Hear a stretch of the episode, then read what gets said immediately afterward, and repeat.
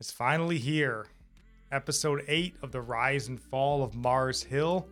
And uh, this is our review for that episode. It's been a little while and it's finally here, so let's just get to it.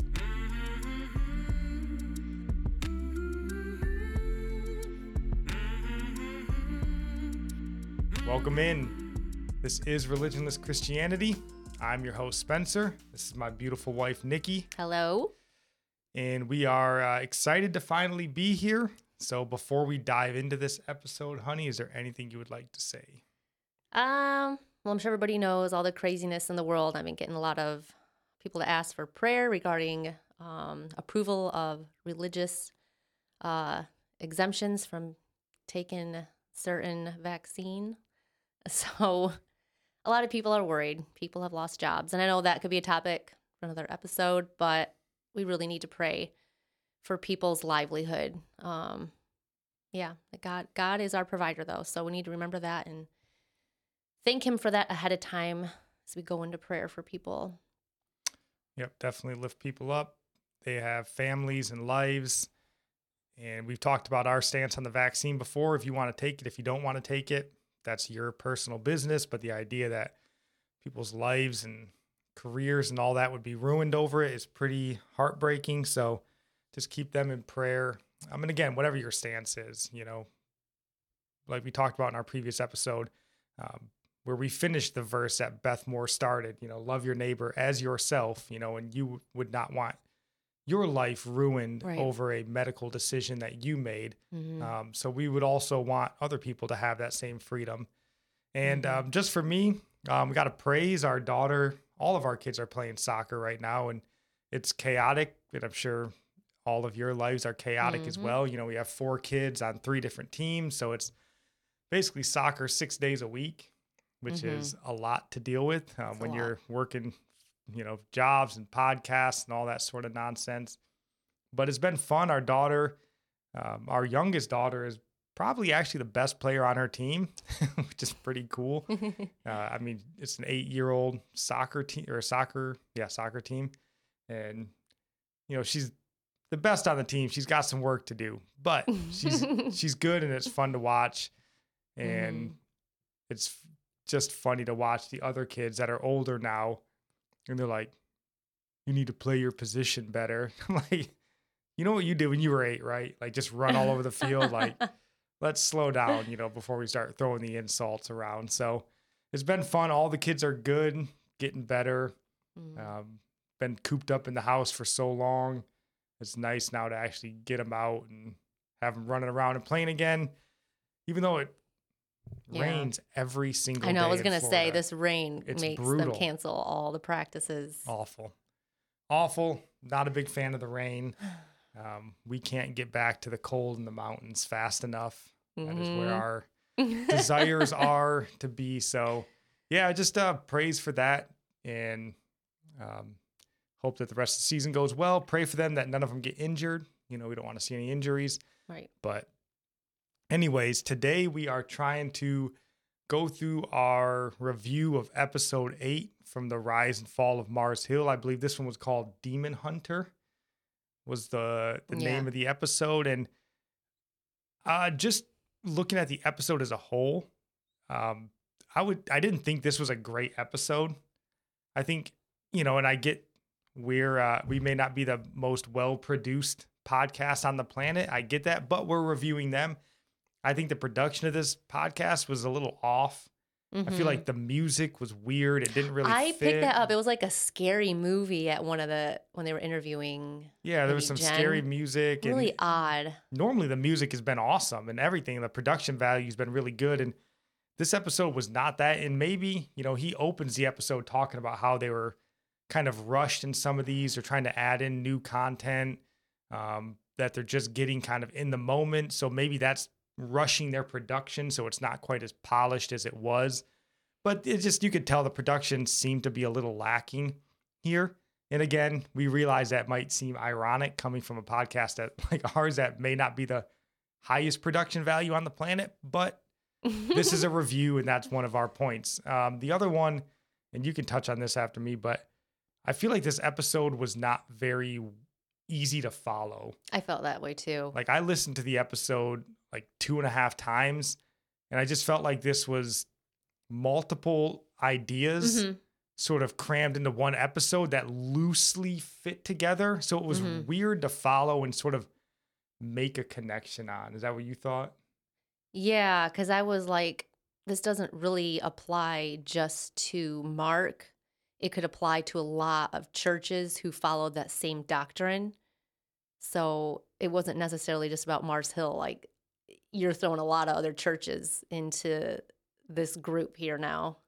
Yeah, and we'll touch on that as we go through the review. But I think the overall, I guess, idea of this episode, it you know, it's called Demon Hunter, and it goes into the idea of casting out demons It's and that sort of deliverance, yeah. idea, a deliverance ministry.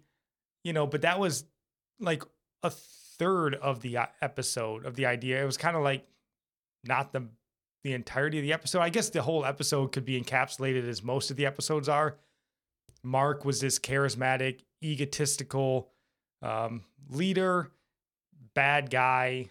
So whatever he did was kind of looked at in a negative light. And this one just happens to be deliverance ministry. Mm-hmm. So- it's like everything that he does, he does it in a prideful way, is kind of the main theme in all these episodes. Like, Yeah. just because you have some pride and you might, I don't know, just be too bold in how you present things and teach things isn't a reason to not teach at all. No, although I do think Mark came off bad in this episode.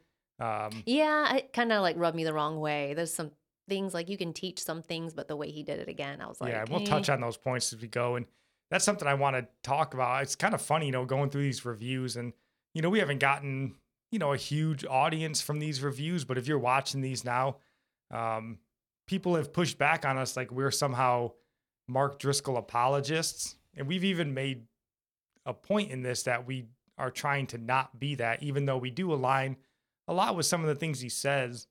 Um, but people seem to think that we're just like a defender of Mark Driscoll. And, you know, we tried to make it clear in our very first review episode uh, that we are in agreement that he should have stepped down from the church, that he did enough wrongdoing to walk, or that he Mhm. should have left the church. And so if you're just jumping into this and this may be the first review that you hear from us and you're like, ah, what are these fools talking about? Like, maybe before you tell us we're idiots and we don't know what we're talking about, you know, go back and listen to the other reviews, and then you'll actually understand that we are idiots and don't know what we're talking about. Um, Or you may find that you kind of agree with us, which is what we're not necessarily hoping, but that you can see where we're coming from. So, Mhm. uh, so the episode kind of opens telling a little tale, Mhm. which is actually quite fascinating. Again, I don't know necessarily how it ties in with the entirety of the episode, but it's a fascinating tale about these. Uh, I'd never heard of it before, the Cottingley fairies, I'd never heard it. It's basically an idea of these little girls back in like 1917 take some photos of what they say are fairies, and they basically convince the entire population that fairies are real because of these photos that they take. And They were just lights. no, right? and uh, if you want to see the photos, I'll have those on our Discord. Uh, the links will be in the show notes to our Discord. You can go check those out. They're actually, it's like almost haunting to see photos from that time period. Um, and a little bit weird where you're like, and these photos like tricked an entire population.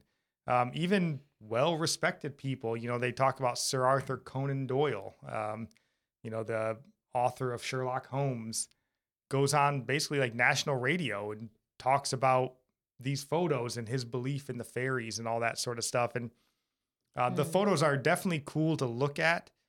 And again, it's loosely sort of like leads you into this idea of a charismatic leader that can sort of make you see and believe things that you may otherwise not see and believe. Right, But it was kind of weirdly tied in. I don't necessarily get it. I didn't. I I just they were trying to say that's what Mark was doing to the church, just saying things and and in the beginning they said people wanted to believe like with the whole fairy thing it's because they wanted to believe in you know those girls when they were older and they said well we didn't have to lie those people wanted to believe that the photos were real so that was the Mhm. whole argument, I think. Like the people at Mars Hill wanted to believe all the things that Mark was teaching, even if it wasn't true. So I felt like they were attacking a lot of doctrine, you know, because it was all about deliverance and everything. And I thought, are they saying it's not real or Yeah, and that's something, you know, I guess we can touch on now. I mean, this episode, you know, you start talking about um you know, the different flavors of Christianity. This one definitely goes into that with like the charismatic Pentecostal movement and you know, I feel like they walked a fine line as far as Mm. not coming right out and being like these guys are kooks and Mhm. talking about casting out demons and all this sort of stuff um, but without necessarily agreeing with like that being a thing you should do in the Christian church. But um, so they they tried to walk that fine line. It seemed like to me. I think they got a little loose with it near the end. We might touch on that point here coming up. Mhm. But one of the things I thought was interesting about this Cottingley Fairy thing, and what I kind of had a thought on is this radio interview that Arthur Conan Doyle gives, and he basically goes on to say, um, you know, whatever he believes in these, believes in them to the point that he may give up his writing career in, at the end of his life because he wants to devote more of his time to, you know, spreading the message about, you know, this spiritual, um, I guess, part of existence. And I was like, man, here's this dude, super well respected. He feels confident enough in his belief in fairies and gnomes to go on mm. national radio and like tell the world and feel comfortable. And I was like, we've got Christians in America that have 5,000 years of Christian and Jewish history, the most well researched and documented, reliable Bible on the planet. And they're like uncomfortable to be like, I believe in Jesus. And I was like, Right. man, if this Arthur Conan Doyle, I mean, when you see these pictures, um, if you haven't seen them and you jump on the Discord, you know, it's funny to look at them and be like, this convinced an entire nation. But then you have to kind of put your mind in a 1917 realm of what photography and stuff looked like. And, um, but it just, it struck me as odd that like, here's this guy that's willing to lay his reputation on the line for fairies and gnomes. But we have people today with all the reliability, all the history and study and scholars and everything about Christianity, and they still feel uncomfortable to be like, yes, I place my faith in Christ. And I was like, man, why? that seems so backwards. That's just how the world is. Everything Crazy. is backwards. Yeah. But do you got a point you want to jump to? And sorry, just so this, uh, I know we're kind of halfway through the episode now, but we sort of listened to this episode individually, took notes individually, and then we didn't Mhm. look at them together. We were like, we'll just jump into this episode and see where it goes. So we're not influencing each other either way. So it might be a little bit a little scattered. Yeah, I was gonna say it's gonna be scattered. Well, I just want to see how Mike um, Cosper, the host, was like. I feel like he's mocking Mark's uh, testimonies of deliverance and he, even people being healed, and and those are gifts. Those are actually biblical, like the gift of healing. And there's gonna be people who cast out demons, and like all this stuff is in the Bible. And I felt like he was definitely just saying kind of saying like he didn't believe that that's what Mark is doing. And I don't know if it's like he's lying because he's prideful or what he was saying, but you're still stealing a testimony of God regardless of the character of the person that God did it through. Yeah, and this is know? something that happens in a lot of these episodes where, you know, the idea and the way that it's portrayed is like Mark is this bad guy, charismatic, egotistical, all these negative things. So you get this idea that he's a bad guy, and then they go and he cast out demons, and you associate like bad guy, cast out demons, so that might be bad too. Like it's almost kind of Yeah. like, and that's what we tried to warn you guys about earlier in I can't remember what episode it was that like just because Mark did some things wrong, like you got to be careful to not basically throw the baby out with the bathwater. If he did some things that were wrong and he got held account or held to account for that, that's good. But don't discount the good things. Like we talked about, his gospel message was powerful and the way that he, you know, looked to lead men and all these sorts of things that s- seemed very right. Don't throw those out because you go, ah, well, he was a bad dude.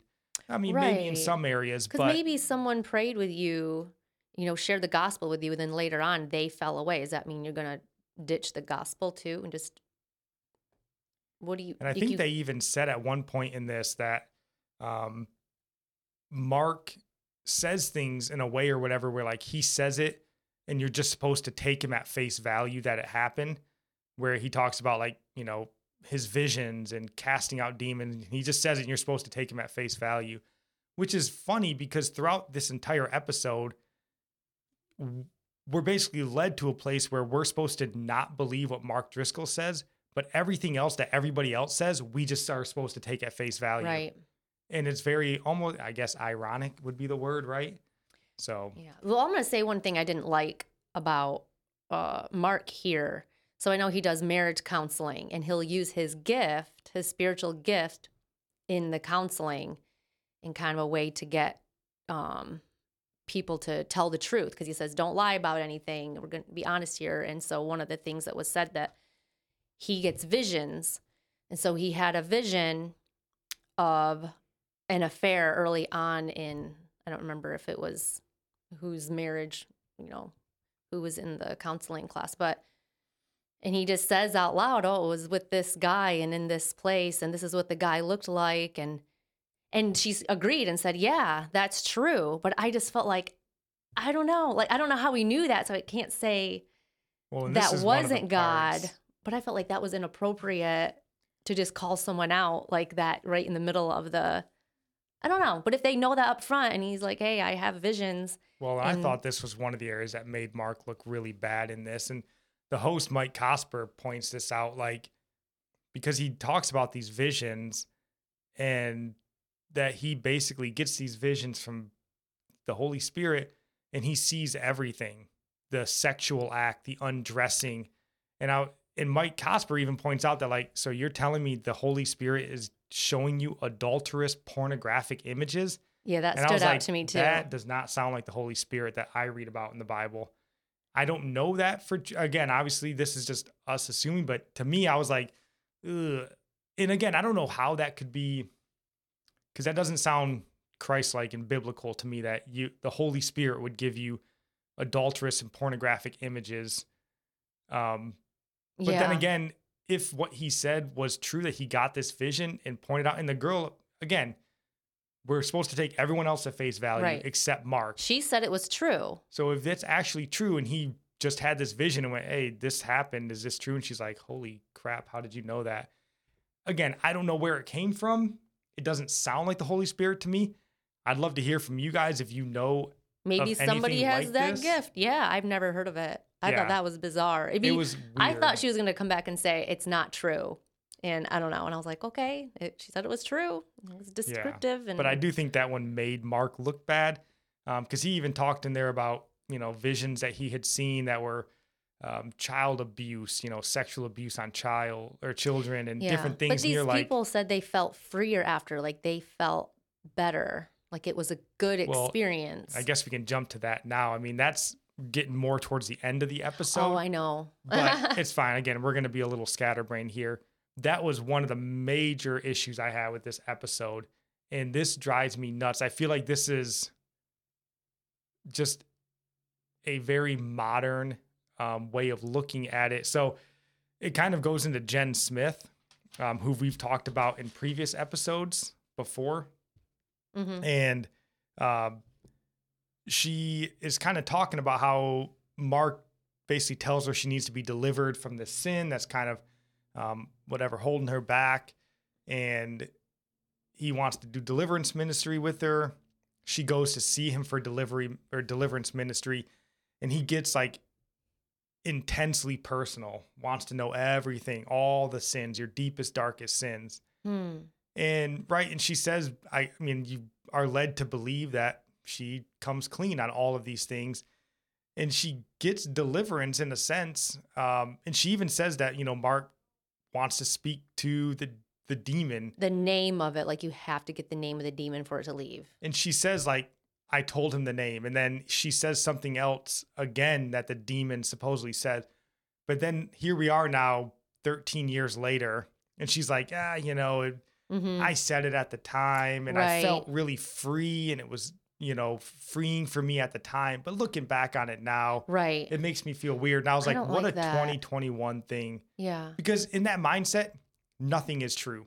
Like you can't literally believe anything without going, eh, but you know, in about five to 10 years, I'm probably not gonna like I could look now and be like, well, I know Nikki said she loved me, but you know, looking back on it now, we did have that one argument that one time. So pro- like you could change your mind on anything. And not to mention they live in I'm assuming they still live in Seattle, the most godless city in America.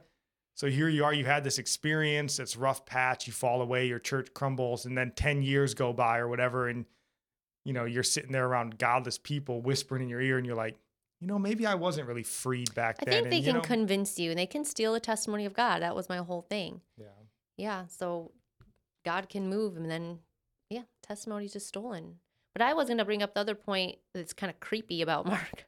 He calls the, the girl sweetheart. Did you pick that up? I was like, eh, I don't like that. I wouldn't want some other guy, even if it's a pastor, to call me sweetheart because it's kind of demeaning and makes you feel like a little girl. It puts him more authority when he's calling you sweetheart. That's something you call a little kid. So that's that's kind of weird, and I think that does something to how you view yourself next to the person who's talking to you that way. It does. Like I didn't like it either, but it didn't bother me too much. Like if that's just your mannerisms and the way that you talk, yeah, it's kind of weird, but I don't know. I mean, if that's just the way you talk, then it's just the way you talk, you know. Not to another man's wife. Like I you don't don't do that. Again, it was weird to me, but I don't want to say that that's good or bad. If that's again, Jen Smith had been at this church since the founding. I mean, she was one of the core members as far as I remember. hmm So this, she's obviously, I think it was Jen Smith, or maybe he was talking to someone. He might else. have been talking about someone else. I don't know. Either way, like if this is just who Mark is, and everything else in his life leads you to believe that he's an honorable man in the realm of marriage and you know sexual purity and stuff. We haven't heard or seen anything otherwise. So maybe this is just the way he talks. Again, it's weird. I wouldn't do it, Mhm. but I don't know that that makes you necessarily a bad person. because nobody's weird. at least come out and said anything yet about him making any advances on any No, we haven't heard anything there. So that's um, that's really good. Hopefully nothing comes out with that. But But I really didn't like Jen Smith at all in this episode. and I don't mean to like she just seemed double minded. That or if that was the one they were interviewing. well about her the marriage. faith doesn't seem and I this is obviously rough to say, but her faith doesn't seem all that deep and genuine to me or like or all that solid. I should say like cuz early in the episode she talks about her husband becomes a pastor and she's super conflicted about well, I have to be a pastor's wife now and it's hard and she doesn't understand how to like be this I pastor's wife. related to those things though, because I thought I would probably feel the same way. I'd have the same questions and the Really? Well, pressures. maybe I it's just me I then. related to that. Because in my I could- mind, I was like, why would you care? You are a pastor's wife. Be who you are. What do you it's have hard. to live up to? It is a weird thing because if you viewed a pastor's wife a certain way, and you had these expectations, then you're like, oh no, you're flipping the script. Like, wow, I'm going to be judged the way I was judging, and everybody else probably was the same as me in judging. And it is a scary place to be. well, but she also says kind of like, or I don't know if it, she says it or they kind of tie it into her where like, you know, she has these questions about what a pastor's wife's supposed to do. And then they're like, because you know, the, um, the, the way that Mars Hill sort of um, handles, you know, men and women's roles, and Mhm. women are supposed to be more like subservient and all these sorts of things. So they're kind of leading you down this path that like Jen Smith's conflicted because she's supposed to be this humble servant, and but then they also go on to say that she held prominent roles in the church and had you know great influence in the church, and you're like. I thought Mars Hill was supposed to be this super masculine, women take a back seat. But then, like, the very next line is you're like, Hmm. yeah, but Jen Smith was, you know, very important, held prominent positions. And you're like, it Mm, sounds like you're talking out of both sides of your mouth there. But just overall, even at the end of the episode with Jen Smith, she goes on to say uh, she believed Mark had a power to see and heal something in her that she didn't. And I was like, okay. And this is kind of the idea that Mark is this charismatic, you know, leader who's making himself, you know, seem bigger than he is. And I was like, I guess this is a little bit on Mark, a little bit his fault if this is the uh, per, or the way he's presenting himself. But this is just as much on Jen. Like you have a Bible, you have scripture. She has a pastor husband. There's no reason for you to not realize as a Christian today that like there's nothing special about Mark. Um, we both have the same Mhm. access to God through Christ. Yeah. So for her to not realize that and then be put in this position where she feels like ashamed and submissive to Mark and all these weird things, like that's just as much on her, maybe more so than it is on Mark. You know, if it's just it's a weird Yeah. thing to be like, you can't just push off your insecurities onto somebody else. You can say, "Oh, maybe it was just Satan getting in your head, and and you're you going to blame, blame, it all somebody on- else for your lack of understanding That's scripture. true. Yeah. yes, he can be at fault. He's a pastor, and if he's teaching you wrong, but you have every right and ability to open that Bible up and read it for yourself and go, that doesn't sound like what the Bible's telling me. So I right. I thought Jen Smith came off pretty bad here. Apparently, I'm the only one. Well, it's okay. Girl power. Well, the other point that Mike uh, Cosper was getting at, I um, just wrote down this quote How do we know when our instinct for astonishment is being manipulated? And I think it goes along with that story in the beginning with the fairies. Like, and I was just like, well, you just test all things against, you know, God's word. yeah. I don't know. I feel like a, and he did quote scripture in the beginning, and I thought, oh, I didn't write that down though. But that was like the first time I think he actually quoted scripture, and I can't remember what it was. Well, I was gonna, yeah, I don't know about that. I think this maybe ties more into, and again, this could be Mark Driscoll's fault. If his whole church, none of them really understand scripture for themselves, then that's a negative for the pastor. Um, but Mhm. again, you all have the Bible. Like this isn't 1300s. We all have a, copy of the Bible, and you can open it up and you can read it for yourself. And if you're drawn in by, you know, astonishment and all these sorts of things, you can read the Bible and realize where you're going astray. Um, that's not necessarily the pastor's fault that you refuse to open your Bible when you leave church. So yeah, um, that's just as much on you as it is on him. He's not alleviated of that for sure. The pastors are held account for what they're teaching, but we're not just blind, dumb animals that can't think for Right. Uh, I mean, me and Nikki's life, you know, we've gone to, uh, I mean, obviously we move a lot, so we change churches a lot, but there's been plenty of times where we've been in the same city for multiple years. And after just being in a church for a while where we once thought, you know, hey, this is a great place for us, after a year or two years, we just kind of looked at each other and had some talks and been like, I don't think this is the right place for us anymore. Like we've kind of seen some things and you know, we've moved on to other churches. Like we didn't just sit there and go, well, I mean, what else am I supposed to do? right. I just have right. to keep coming back here. Like, and I feel like this is what all these people say about Mark and Mars Hill. Like, you know, "Ah, yeah, we saw these problems. Yes, we noticed the issues and it was weird. I didn't like this and hated that, but I just kept coming back. And you're like, Nobody has like a testimony of like growth, like learning from anything. and granted, I've never been abused to that level that I know of, but so, and I can't speak necessarily on You know. abuse of that level, but like, as somebody who's been to a lot of church, and I don't know, I'm probably going to catch flack on the whole like abuse and you just don't understand what they're going through. And, but I don't honestly like, and maybe that's why we give Mark more of a pass than other people. Because if you're like, oh, my life was so hard and I lost my faith and it was destroyed because of this dude, and we just, we don't get it. we just, 35 years of being a Christian, going to probably 35 different churches. We just don't get it. So, mm. again, we don't mean to be rude and crude about that. But yeah, that just strikes us as weird. Did you want to talk? Well, we're going to talk about it. How Mark said that women are spiritually attacked more than men, and women are weaker. And he probably meant spiritually, because if women are attacked more, we're the weaker vessel. But then I liked how, what's the mm-hmm. guy's name they had on there? The other pastor? I liked his commentary. Sam or something. Sam I don't Storms. remember. Yeah, Sam Storms. And then he said, you know, he brought up the point like there's more men addicted to porn. Like that women aren't attacked in that area as much as men. So that that one alone, I was like, okay, that's a good point because I don't Well- think it's. I don't agree that women are attacked more spiritually. So I, I What were you we gonna were going say? disagree on this. You we're not going to so? disagree necessarily, but so Mark makes this point that in his experience, women are attacked more um, spiritually than men, and then he goes on to give two scripture verses, and again, I would point this out as a negative for the podcast. They don't necessarily dive into the verses wholeheartedly that uh, Mark is referencing. So we have the first one here. It's First Peter 3 7. And it says, Likewise, husbands, live with your wives in an understanding way, showing honor to the woman as the weaker vessel, since they are heirs with you of the grace of life, so that your prayers may not be hindered.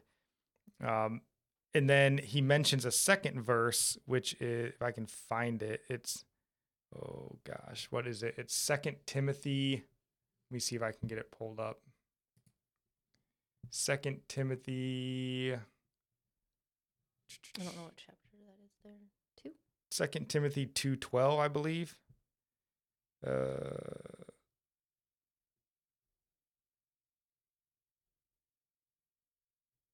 what does that say? I can read it. Do not permit a woman to teach or to exercise authority over a man. Rather, she is to remain quiet. For Adam was formed first, then Eve, and Adam was not deceived, but the woman was deceived and became a transgressor. Yeah, so he makes these points that um, woman or women are the weaker vessel, and women are more easily deceived.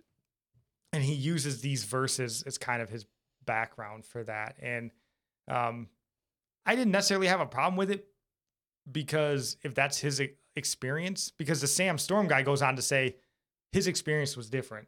He's Mhm. seen just as many men as women that have been deceived. And I was like, well, you don't get to say what Mark's experience in deliverance ministry was. Maybe that was his perspective because maybe he's just seen more women that way. And, uh, you know, I mean, and obviously, if you're quoting scripture and it says that women are the weaker vessel, we can, you know, debate why they're the weaker vessel. Um, but it does say that. And then I did think it was interesting. Um, I wrote this down because he talks about Satan didn't attack Adam until he married Eve. And I was like, I did not like the way that sounded. But I do agree that Satan attacked Eve when she was alone. So does this speak to her being the weaker vessel, more easily deceived? Because Satan didn't go after Adam. They were both separated. Mhm. Satan could have potentially gone after Adam just as easily if he was alone if as Adam would have been there. This really just points to the scripture about like, um, I don't know what scripture it is, but you know, we shouldn't be a loner Christian. Like two are No. better than one. You can pick the other one up, and he wasn't there to protect her from deception. But I wanted to say, I, I guess for the family unit, we know when the husband um, is following God, the rest of the family is more likely Mhm. you know, when he's leading. So it just makes sense for an enemy to attack the head of the household more than, you know, the wife or the kids because you have the authority, you're going to recognize it. I don't know, it just doesn't make sense because Satan's clever, like he's smart. Like I yeah.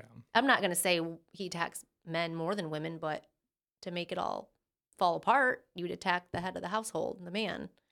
And I mean, I don't know, maybe this, you know, weaker vessel, more easily deceived, might have been something that was true in their time, you know, because obviously when Peter was writing this, women didn't study scripture and they didn't, you know, work and do all these sorts of things where like nowadays women aren't really um, restricted from any of that. So a woman can have just as much um, knowledge of scripture and God and who he is as any yeah, man. we so have the Holy be- Spirit as well. yeah, so you may not necessarily be the weaker vessel anymore in that sense. But again, if this is Mark's interpretation because this is what he's seen, okay, I guess you can take him at his word, even though I don't like the way it sounds. And the idea of Adam kind of being hosed once he married Eve, uh, I would not um, tie those together because God No. did give Eve to Adam. So then you're saying to help. God kind of um, That was twisted. did him some I wrong. know. So I didn't like that necessarily. Um, but again, I didn't like how, to your point, the Sam Storm guy that got under my skin a lot when he was. So they kind of touch on Mark talking about these verses. Mike Cosper says like, "Hey, we'll get back into these later," and then when they get back into them, um, again, they don't really deep dive into the Bible, but the Sam Storm guy, um, who's a more charismatic preacher, gives his take on women being the weaker vessel and more easily deceived. And he's obviously 180 degrees from what Mark is. And I don't know. When I heard Sam Storm, and again, I don't know Sam Storm, I've never heard his preaching. I was like, man, is he placating to women? Like, just talking about, like, he could not sing the praises of women high enough. And I was like, maybe if it wasn't 2021 in the world that we live in, where, you know, we're a feminist culture, women are, you know, superheroes and men are just oppressors and all these sorts of things. And I was like, uh, it just seemed a little over the top to me, but that could be my own flaws. So I'd be curious to know. I'm sure none of you guys agree with me. No one ever seems to I feel like I'll have to take, listen to that part again. And It just seemed like he was going a little bit over the top. It's like, oh, women are, you know, it, it's men's fault. Well, and then he went on to make this point, and I feel like this point gets made a lot about a lot of different things, where he talks about maybe women are the weaker vessels, but if they are weaker, it's men's fault because men are domineering and abusive and oppressive to women, and that's why women would be weaker. And I was like, Hmm. what men? You know, because yeah, I guess I, didn't agree with that part. I forgot about that. because people do this a lot. You know, they'd be like, oh, you know, these people are whatever, you know, bad people or this company and these type of people are bad, but not the ones that I, you know, employ or work with. The people in my church, the men in my church aren't like that, but all those other Christian men in those other churches, they're really, if he's gonna say that, then he knows people like that. yeah. Like I wanted to just stop and ask and be like, are the men in your church abusive and oppressive to women? Because they aren't in my church. Um, so what, what kind of, So Hmm. I just I didn't like it the way that he sort of presented that. Um, yeah, it's just you're kind of like making a straw man there. Like women are really weak because men are oppressive, and you're like, well, which men? Uh, those other Yeah. ones. What other ones? You're like, I don't know. Okay, well, I, I didn't like the whole thing. The whole thing was made me feel weird, so not a big fan of that. Mm. Um, yeah. We also um, were reintroduced to, you know, our favorite uh, media directing Yeah, atheist. see, I know. I was just looking one. at that note there. Um, not, yeah. This was actually kind of talking more about our reviews as a whole. This has been maybe the biggest area where we get pushback when we talked about, you know, kind of shame on Christianity today for interviewing atheists to give them a platform Mhm. to critique the church and apparently everybody under their sun or under the sun seems to be perfectly comfortable with atheists critiquing a christian church but i don't get it and i'm still not okay with it and then jesse bryant comes back in this episode and again why i don't know what he contributed to this episode other than to toss christianity under the bus again Yeah, because he was kind of talking about the. Was he talking about the counseling? I know my notes are kind of scattered.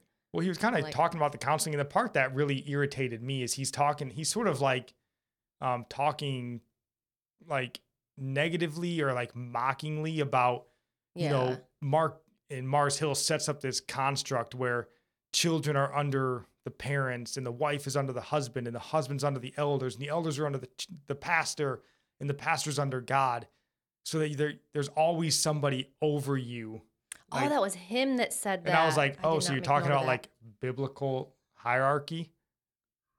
Okay. like it. Like, is that supposed to be a negative thing? But I guess, guess if you're an atheist, um, that could be something you have a problem with. Yeah, I don't know. I don't know why he like was just had a random small part, and I'm like, why is he here in this episode? I even felt like. why felt did they like want him on? you'd have to listen to it again, but there was the short little snippet of Jesse Bryant, and then he leaves, and Mike Cosper comes on, and I don't remember what he says, but he says something, and I felt like even Mike Cosper got a little bit away from his like traditional Christian message, which is usually pretty good. And, in, and I can't remember what he said, but in my mind when I was listening to it, I was like, man, even Jesse Bryant's bringing Mike Cosper down. Like just a quick little interview. I was like, I feel like his spirit's getting on Mike Cosper and bringing him down. So I think Jesse Bryant has been a negative for Mars Hill. I think he's been a negative for this podcast. Um, and I will be praying for Mike Cosper that uh, Mhm. his spirit is strong around Jesse Bryant. That's just the vibe I get from him because everything I hear him say, I'm like, this dude does not belong on a Christian Yeah. podcast. Well, that verse that I wanted to bring up in the last episode, like, what fellowship does light have with darkness? And it's like there's too much agreement over biblical things between Mike and uh, Jesse. It's Yeah. just, yeah, like what we were talking about, like issues you shouldn't be in agreement on because it's Yeah, I biblical feel like issues. and We've heard enough from Jesse that we're like, we don't want to know his opinion on it. Like, we feel like you're just as culpable in the fall of Mars Hill. But he's always sort of presented as as this guy that's like an insight into what's wrong with Mark and all the but no one ever looks at him and being like, why did you work for a church He if you didn't actually believe? yeah, if you don't even believe in, you know, the the order of the home and all that, like we're the husband is under Christ and the wife's under the husband and Yeah. the yeah, just the authority. He doesn't like authority and he doesn't like biblical authority. It's yeah, I don't know why he keeps having him on there. Like just have him on the one time. Why does he need to come back? Or why does he have to him chime in at all on anything else? I don't know. Um, do you have any other points that you want to bring up on here? Um,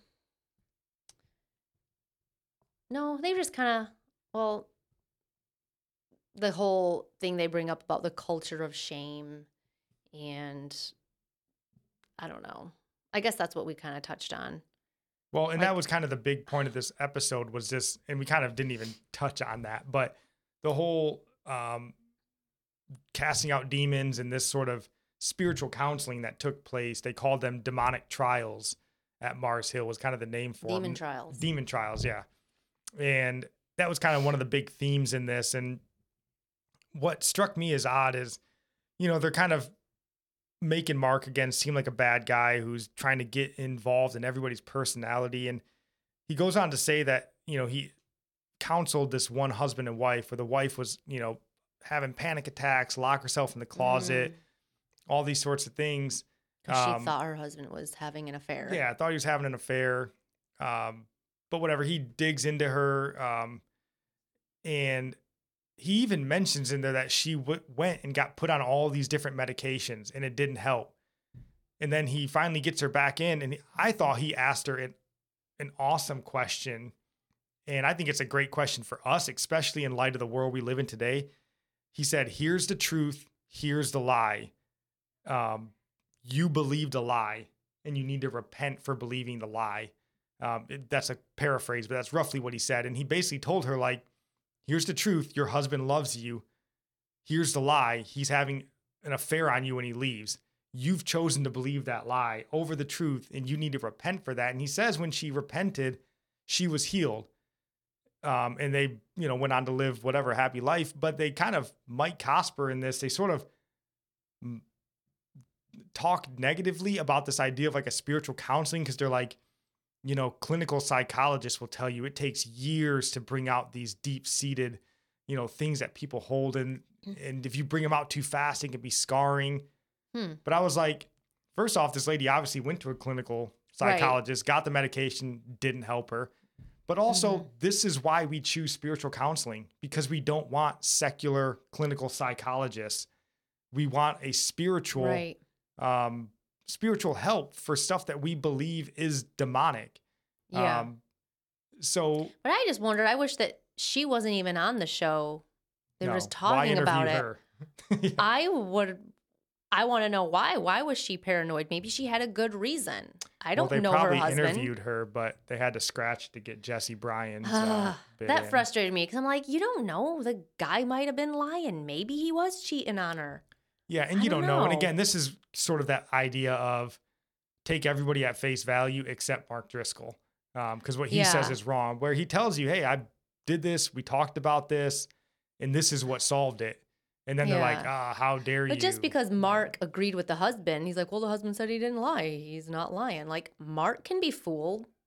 Like, Sure he just could, yeah. because Mark says the guy isn't having an affair doesn't mean that's the truth. No, and obviously, and again, this is us just listening to an episode. We don't, this is just our interpretation of what we heard. So all of this could be wrong. Who knows? All I just don't like when right, they have these stories on there and the people aren't saying it themselves. Like, I want to hear Well, an interview. I just don't like when you hear, you know, one person, a Jen Smith, a Sam Storm, and you go, hey, listen to this guy. What he's saying is true. And then they play something Mark says and they go, yeah, can you believe that? It's so wrong. And you're like, well, who's to say? I don't know. So it's just weird. I thought, again, as we kind of get ready to wrap this up, again, we were a little bit scattered in this one um, because the episode was scattered, honestly. It didn't flow very well. I didn't think it was a great episode. Um, apparently, there's not going to be an episode nine next week. They may have a short episode or something like that. But as we get ready to wrap this up, honey, is there anything else you would like to say? Um, I guess yeah. I don't have. I think I went over all of my points here. Yeah, I think just be cautious of Christianity today for just kind of attacking doctrine in a way, but doing it through someone they obviously don't like. The whole throwing out the baby with the bathwater. I would just be cautious. Listen to any anyone. Like we always need to test all things with scripture and don't even, you know, we're not supposed to take Mark's word for everything. So don't take this host's word for, you know, don't believe everything that they say either. Yeah. Um, I mean, it's definitely worth a listen. Um, listen with a discerning ear. If we're off base and you think we're off base, again, we'd like to hear from you. Um, nothing we say here is meant to be confrontational or anything like that. That's just our points of view. And, you know, and when it comes to obviously demonic possession and casting out, oh, this was, this was the point. Sorry. I want to just tie this together. When I think it was after he interviews Jesse Bryant or they give the Jesse Bryant piece, they somehow, and I don't even know after listening to it two and a half times, they somehow tie in the Azusa Street Oh yeah. revival. And Mike Cosper, after the Jesse Bryant piece, he goes in there and he talks about how these people are seeing.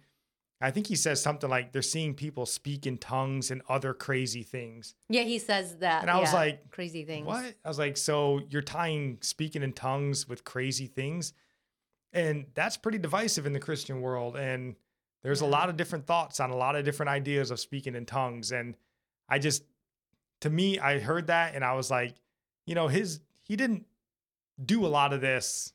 And again, obviously, he didn't interview Jesse right before he said that. This is obviously just being put together. hmm But I was like, I don't know, man. He starts interviewing Jesse Bryant, and seems like his uh his theology is becoming, I don't know, mockingly, I guess. I don't know. It was just the way it rolled off his tongue. I was like, so speaking in tongues is crazy now too. Like, uh, you're gonna ruffle a lot of feathers with a lot of well, maybe not with Christianity Today audience people. Maybe they're just like, yeah, screw that. I don't know. It would just be nice to have someone else uh, do the same. The fall of Mars Hill, who's actually a solid, really knows scripture, and Well, and I'm sure Mark Driscoll was offered a chance to be interviewed here, but it would be great to hear him on this I wonder if and respond to trying these. to maybe. You know, who knows? But anyways, that's our kind of scatterbrained review of episode eight. it was still worth a listen. Uh, come jump on the Discord if you want to see these haunting pictures from uh, the Cottingley uh, fairies. They are something to behold. And uh, please let us know what you guys think of um, our take on Mike Cosper and this podcast. We're still fans. We like it. We encourage you to listen. Uh, we just, you know, we don't always agree. Yeah. But um, again, we're not Mark Driscoll apologists. We just uh, we don't necessarily agree with everything that they're trying to pin against him. So uh, we'll have, I think, episode nine review coming in two weeks. If they have another episode out next week, um, a short story or something to that effect, we'll, Mhm. you know, we'll have that review as well. And um, otherwise, that's all we got for you guys. God bless.